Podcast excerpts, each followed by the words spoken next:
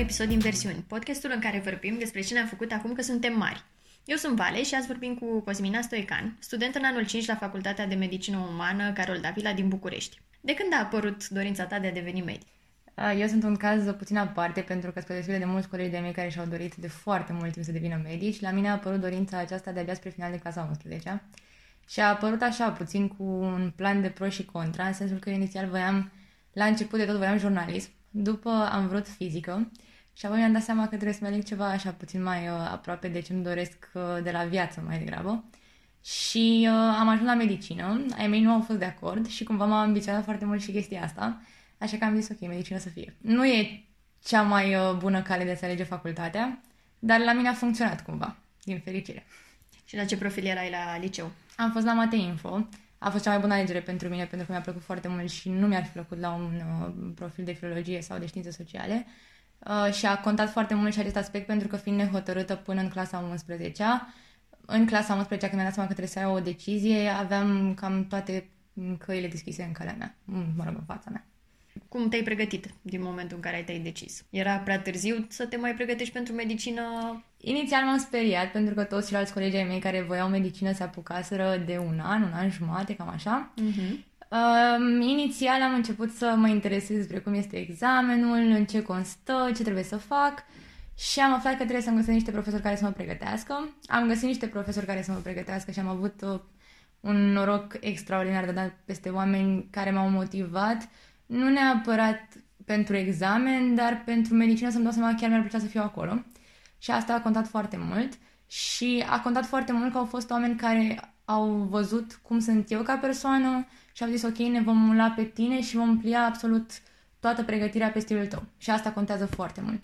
Și asta îi sfătuiești și pe cei care ar vrea să dea să-și găsească oamenii care să-i ghideze un pic. Odată să-i motiveze și pe ei Um, în viață, să își dea seama că, într-adevăr, s-ar, au nevoie de un model în perioada aceea pentru că o să fie greu și, mai mult decât atât, să fie compatibil cu persoana respectivă, pentru că s-ar putea, de foarte multe ori, să ai momente în care se ți se pare că nu o să reușești și ai nevoie de o persoană care să-și dea seama de chestia asta, că ești în, într-un astfel de moment, să știe cum să te abordeze în astfel de situații.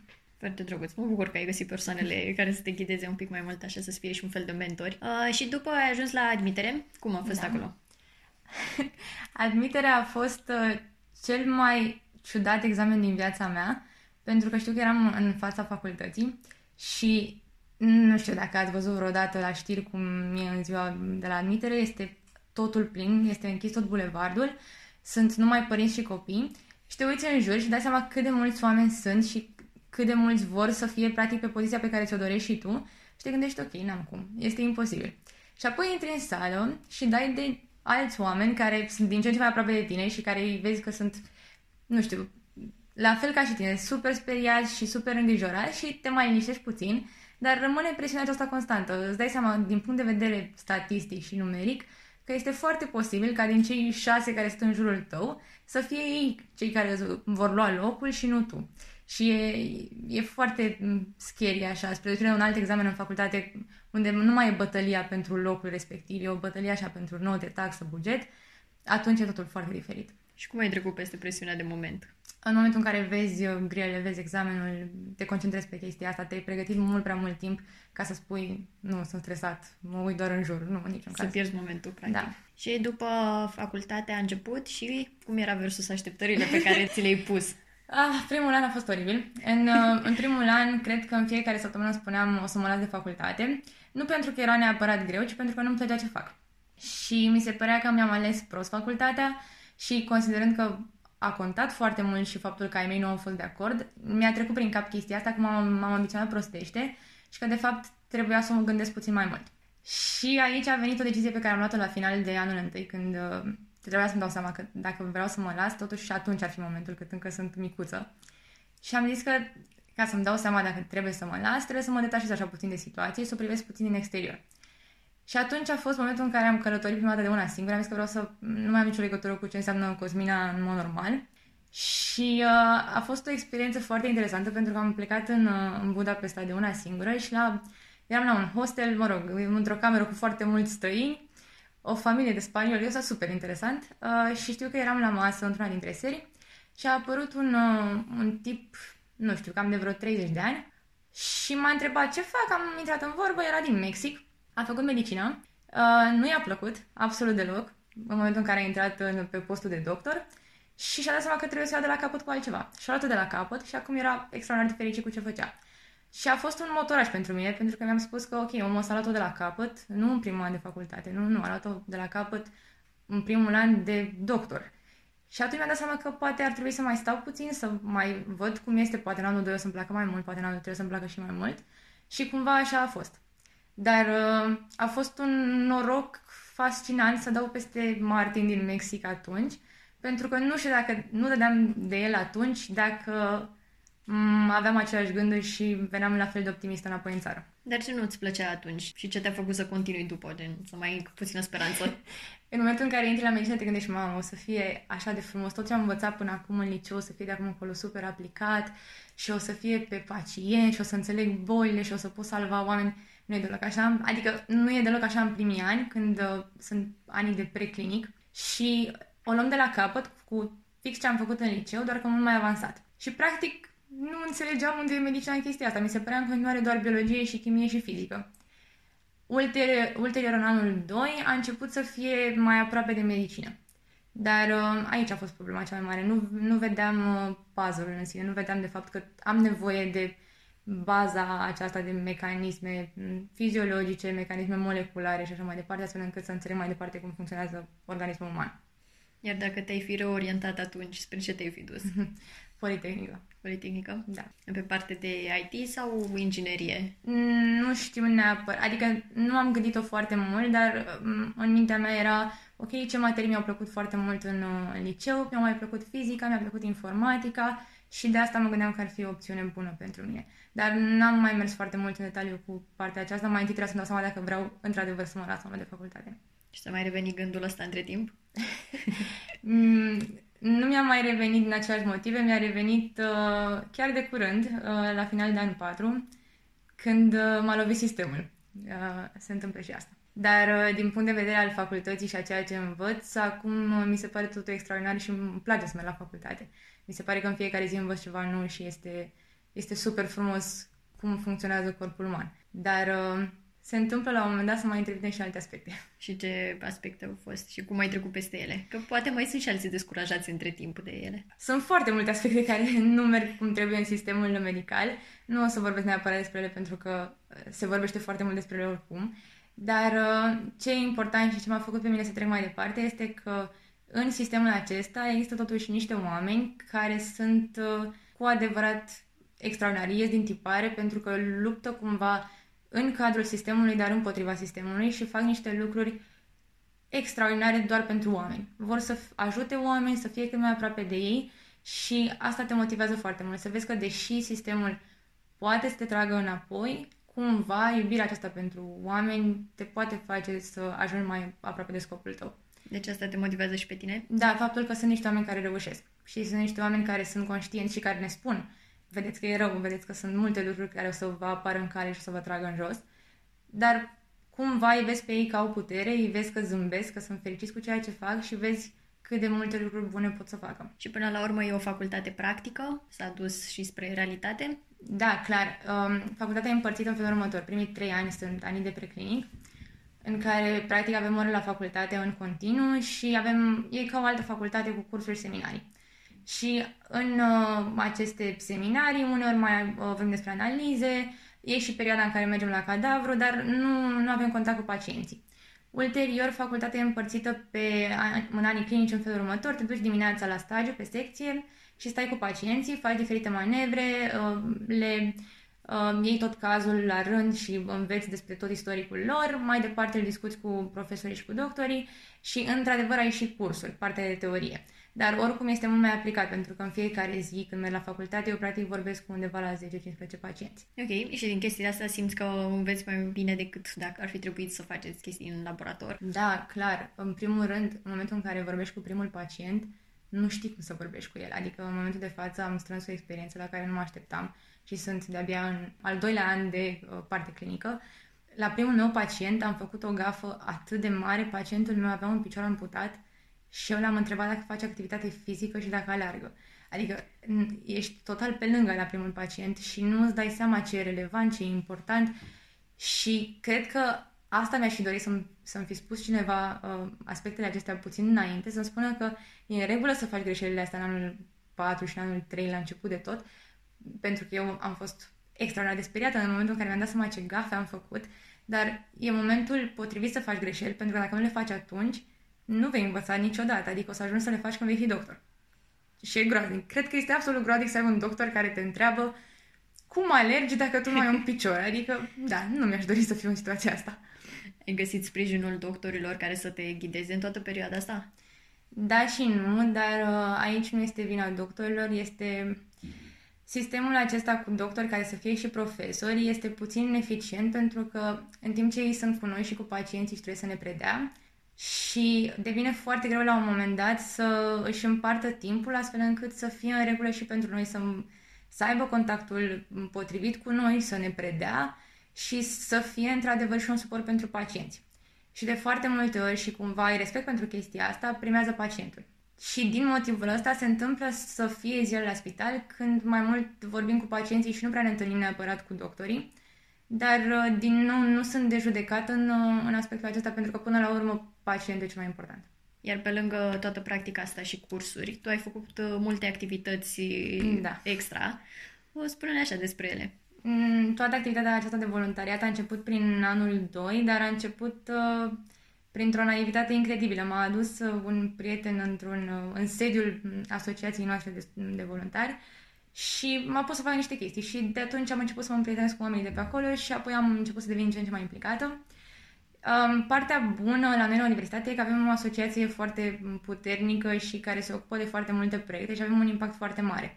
În primul rând, cel mai mare proiect pe care cred că îl știe toată lumea este simularea de admitere, la care participă aproape toți liceenii care vor să meargă la facultatea de medicină și e un proiect foarte important pentru că ne mobilizăm ca întreagă asociație să facem exact ce se întâmplă în ziua examenului, inclusiv să existe o cameră secretă unde să fie subiectele și să nu le vadă nimeni, să le aducem sigilate și e un proces care trebuie cumva să funcționeze în cadrul facultății cu forurile superioare în același timp, dar făcut doar de noi, care suntem niște copii până la urmă, nu avem așa de multă experiență, nu ne dăm seama de foarte multe ori ce s-ar putea întâmpla, dar uh, am strâns destul de multe experiențe astfel încât să-mi dau seama că contează foarte mult mm, o astfel de activitate mai departe în cariera de doctor, pentru că ți aduce niște inițiativă, pe care eu nu aveam în anul 1 și 2, dacă aș fi fost pusă în situația de acum, de exemplu, să fiu pe secție și să nu îmi spună doctorul, haide cu mine la pacientul acesta, aș fi rămas pe hol și aș fi așteptat să mă bage ceva în seamă. În momentul de față, dacă văd că nu e niciun doctor, merg de una singură la un pacient să vorbesc cu el, merg de una singură, apoi să fac rost de fișă. Există partea asta, care contează foarte mult, pentru că sistemul medical, una din problemele cele mai mari ale sistemului medical, e că doctorii sunt suprasaturați. Și este foarte posibil ca pe parcursul rezidențiatului să fiu de una singură. Și e nevoie de inițiativă, e nevoie să am cumva autocontrol și să cred că pot să fac lucrurile de una singură. Deci e important să te duci tu, să întrebi, să găsești răspunsuri, ca să fii responsabil de ceea ce înveți. Da. Iar dintre toate proiectele astea pe care le-ai făcut în voluntariat, de care ești cea mai mândră? Mm, cel mai, cel mai mândră sunt acum de uh, activitatea pe care am avut-o la un... Noi avem și un congres internațional și anul acesta m-am ocupat de, de parteneriatele cu alte țări și cu alte congrese de prin alte țări și sunt extraordinar de încântată pentru că eu până acum nu am deloc contact cu internaționale și cu alte facultăți din, uh, din afară.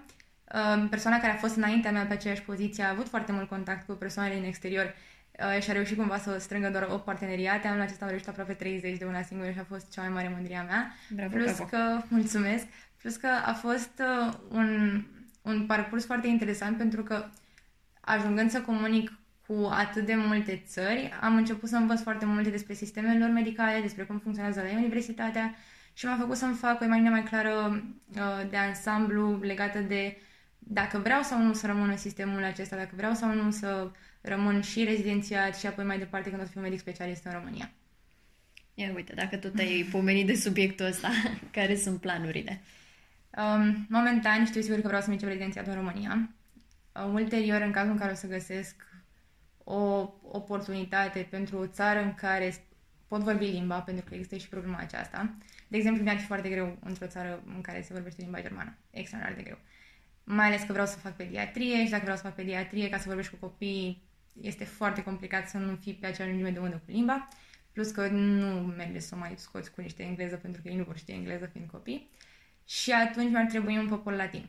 Dacă reușesc să găsesc ceva de acest fel, să simt că într-adevăr m-a ridicat foarte mult, poate aș pleca. Dar uh, depinde foarte mult de ce se întâmplă pe parcurs. În momentul de față am așa o mică idee de faptul că dacă rămânem mai mult în țară o să putem face o schimbare și o să reușim cumva să creăm un, un sistem puțin mai sănătos. Nu știu dacă va funcționa și e foarte posibil să fi gândit foarte mulți uh, aspectele acestea înaintea mea și cumva să fie ajuns până la urmă să plece pentru că poate nu, chiar nu funcționează și chiar nu merge așa. Tocmai de asta vreau să încerc să văd dacă se poate sau nu se poate și dacă nu se poate, atunci poate să mă gândesc să plec. Ai mai mulți oameni în jurul tău care te ghidează după aceleași gânduri, care ar vrea să rămână? Sunt uh, din ce în ce mai puțin care vor să rămână, din păcate. Da? Da. Și ei spre ce țări se ghidează? Foarte mulți spre Germania și Franța. Cam acestea sunt așa top. Uh, am început să aud din ce în ce mai mult de Portugalia și de Italia, doar că cei care merg în Portugalia și în Italia merg mai mult pentru puțină experiență cu exteriorul, dar nu ar vrea neapărat să rămână m, tot timpul acolo. Adică se gândesc să meargă acolo pentru o perioadă, iar apoi să încerce și alte țări. Mai sunt și dintre ei care se întorc. Um, în momentul de față, cei care vor să plece, cam vor să plece. Și că tot am mai vorbit de internațional, tu ai mai avut uh, stagii prin diverse țări. Da. Pe unde te-ai plimbat? Ultimul, uh, ultima mea experiență a fost în Polonia. Am plecat în Polonia cu gândul de a vedea cum este o țară care a avut așa o istorie puțin uh, tristă. Cum am avut și noi de altfel o istorie puțin tristă, mai ales cu perioada comunismului și au trecut prin comunism. Și voiam să văd cum s-au dezvoltat ei ca sistem medical și cum funcționează. Și uh, am fost uh, frapată pentru că sistemul lor medical este mai uh, bine funcțional decât al nostru. Și asta m-a făcut să mă gândesc puțin uh, la cum alocăm de resurse și cum facem lucruri. Dar uh, asta apropo și dacă vreau să rămân sau nu, mi se pare foarte important să ai astfel de experiențe, să, să pleci pentru ceva timp și în alte țări, astfel încât să vezi modele. Pentru că e foarte greu să te gândești că vei face o schimbare dacă tu, an la rând, ai văzut doar ce se întâmplă în țara ta. Foarte important să vezi, uite, funcționează ceva anume în țara aceasta, în altă țară nu funcționează partea asta, dar poate nu funcționează pentru că. Trebuie să spui niște întrebări, să găsești niște răspunsuri și să vezi niște exemple. Și tu cum ai găsit oportunitățile astea de plecare, să ai stagiile astea internaționale? Din fericire, la noi la facultate, odată prin asociația noastră, există niște burse de exchange, odată pe partea de cercetare și apoi și pe partea de clinică. Și prin cadrul asociației am reușit să plec, dar în același timp mai avem și o altă oportunitate prin Erasmus. Pe lângă programul uh, Erasmus Classic, care în toate facultățile, mai este și Erasmus Plus, care presupune să-ți faci practica de vară în, uh, în altă țară, cu um, alte facultăți partenere Erasmus. Există oportunități de plecare, într-adevăr, uh, există niște concursuri pentru aceste, aceste stagii, care sunt destul de dure, în sensul că chiar trebuie să muncești pentru un astfel de stagiu, dar în același timp uh, sunt absolut convinsă că dacă încep să cauți de unul singur spitale și facultăți și doctori pe diferite site-uri și trimiți efectiv un mail.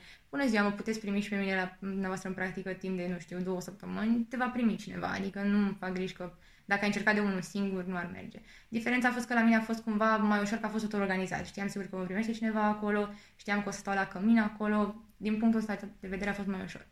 Dar uh, oportunități poți oricum să-ți faci și singur. Deci ai avut parte de confort, dar ține și de inițiativă Da, din nou. clar. Ok. Uh, ai spus de pediatrie. Da. Cum ai ales domeniul? Uh, L-am ales acum o lună.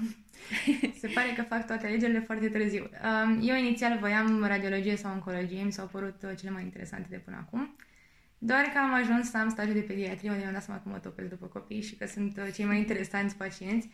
Am avut uh, o fetiță acum o lună, a trebuit, uh, trebuia să pun stetoscopul să o ascult uh, la plămâni și nu mai voia, efectiv nu mai voia și am reușit să o conving să mă lase ascultând mai întâi oița ei de pluș. Și sunt astfel de momente care cumva te fac fericit pe parcursul zilei, deși până la urmă medicina e un domeniu tristuț, așa că vezi oameni bolnavi, dar în același timp e o atmosferă mult mai plăcută și îți dă, îți dă o energie pozitivă să mergi mai departe. Și mi se pare că e foarte important. Până la urmă, Să fii doctor e totuși o meserie și așa cum orice om își alege locul de muncă și în funcție de cum sunt oamenii cu care lucrează, care este mediul în sine, așa ar trebui să fie și în medicină. Și mi se pare foarte important să prioritizăm și acest aspect pentru noi ca oameni. Și altceva te mai motivează? Pe lângă, poate, dragostea acum pentru copii, că ai tot descoperit-o. Um, e și o altă patologie și e, este super interesantă partea aceasta, adică la adulți e foarte multă patologie de felul ai fumat foarte mult, ai pățit lucrul ăsta pentru că ai fumat, ne așteptam cu toți. În schimb, la copilaj nu au făcut nimic greșit, pur și simplu s-a întâmplat. Și sunt foarte multe mecanisme pe care încă nu le știm. Știm că se întâmplă, știm că poate să apară ceva, dar nu știm încă de ce. Și atunci uh, lasă multe portițe și cercetării. Și mai mult decât atât, lucrul acesta mi se pare foarte important și l-am înțeles foarte târziu, dar l-am înțeles. Comunicarea cu pacientul și felul în care reușești să interacționezi la final de zi cu oamenii te face să mergi mai departe în fiecare, să mergi pe ziua următoare, pentru că la final de zi până la urmă te vei gândi, uite, am făcut lucrurile astea astăzi, sunt mândru sau nu de ce am făcut.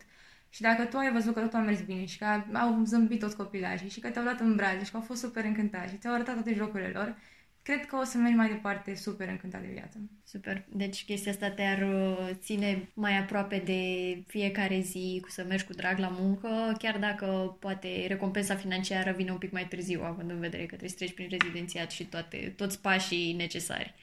Da, clar. Recompensa financiară este un subiect foarte delicat în ceea ce privește medicii, deși în momentul de față suntem cumva mai bine decât am fost acum câțiva ani, dar uh, rămân niște probleme și, într-adevăr, medicii nu sunt bine plătiți ce pot spune cu adevărat e că oamenii care fac acum medicină uh, nu sunt niște oameni care și-au ales medicină pentru bani, pentru că nu e imposibil să alegi medicină pentru bani.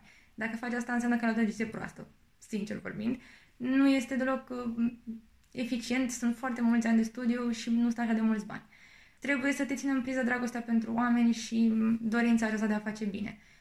Nu o să mor de foame ca doctor sunt convinsă de asta și sunt uh, absolut convinsă că există portițe pentru fiecare dintre noi atunci când o să mm, fim doctor specialiști, să o ducem cum trebuie, dar uh, nu cred că se va pune problema vreodată ca noi să fim super bogați și lumea să ne aprecieze foarte mult pentru cât de mulți bani am reușit să facem. Asta e clar. Nu asta e miza până la urmă. Da. Iar acum ce sfaturi le-ai da celor care poate se gândesc să dea și la medicină sau sunt în primul an și sunt un pic dezamăgiți cum ai fost și tu? În primul rând să-și găsească niște oameni uh, prin jur cu care să treacă prin, uh, prin toate etapele acestea. Am avut oameni pe lângă mine care m-au făcut să simt de foarte multe ori că e ca un joc toată facultatea asta. Veneam, făceam niște catering, că era totul super distractiv, ne-am întors acasă, trebuia să învățăm 400 de pagini, dar era ok, super distractiv dar am avut motorașul ăsta, exista mereu confortul că nu sunt singură în treaba asta, suntem mai mulți și ok, bun, nu o să iasă prost, dar măcar am cu cine să râd despre treaba asta. Și asta ar fi cel mai important, iar partea a doua să-și găsească ceva care să-i entuziasmeze. Este foarte important să te agăți de ceva, pentru că dacă nu-ți găsești lucruri care să te entuziasmeze și să te motiveze, e foarte greu să treci printr-o facultate ca cea de medicină. Este mult, este greu, uh, sistemul nu este neapărat cel mai bun și dacă nu te lovește în primul an, s-ar putea să lovească, cum a lovit și pe de exemplu, anul 5. Și trebuie să ai ce să te agăți. Iar ultima întrebare, ce ai învățat tu în facultate și te ajută în viața de zi cu zi? în primul rând să fiu răbdătoare. Eram foarte impulsivă și acum am ajuns să fiu foarte răbdătoare. Și mai mult decât atât, am înțeles cât de vulnerabil este omul în general. Mm, când eram în liceu, dacă mi se întâmpla, nu știu, dacă la metrou se întâmpla chestia aia clasică, vrei să ieși, dar mai întâi încep să intre oamenii, m-aș fi enervat foarte tare. În momentul de față nu mă mai enervez și sunt foarte calmă, pentru că îmi dau seama că fiecare dintre oamenii aia au câte o problemă și s-ar putea ca omul care tocmai a dat peste mine să fi trecut printr-o chestie foarte nasoală acum trei zile, să fi ajuns la spital sau să fi fost altcineva la spital și suntem foarte vulnerabili ca oameni și e foarte important să înțelegem lucrurile astea, inclusiv atunci când, nu știu, mergem la magazin și ni se pare că vânzătoarea este atât de nașpa cu noi să înțelegem că persoana respectivă are o viață și că are o sănătate și că e foarte posibil să fie foarte rău în momentul respectiv și de asta se întâmplă lucrul ăsta. Deci ești mult mai empatică acum. Da. Dar se, pa- se mai poate lucra. Bineînțeles, e loc de mai bine tot timpul. Ai mai avea ceva de adăugat? Uh, nu neapărat, doar uh, celor care sunt acum uh, în preajma simulării și admiterii și vor să de la medicină, um, să știe mereu chestia asta, că în cazul în care, într-adevăr, nu e cea mai potrivită decizie pentru ei, um, oricând uh, își pot schimba drumul. Și e în regulă. Există soluții mereu. Mulțumim mult de tot, Cosmina. Mulțumesc și eu. Și ne auzim marțea viitoare. Pa, pa!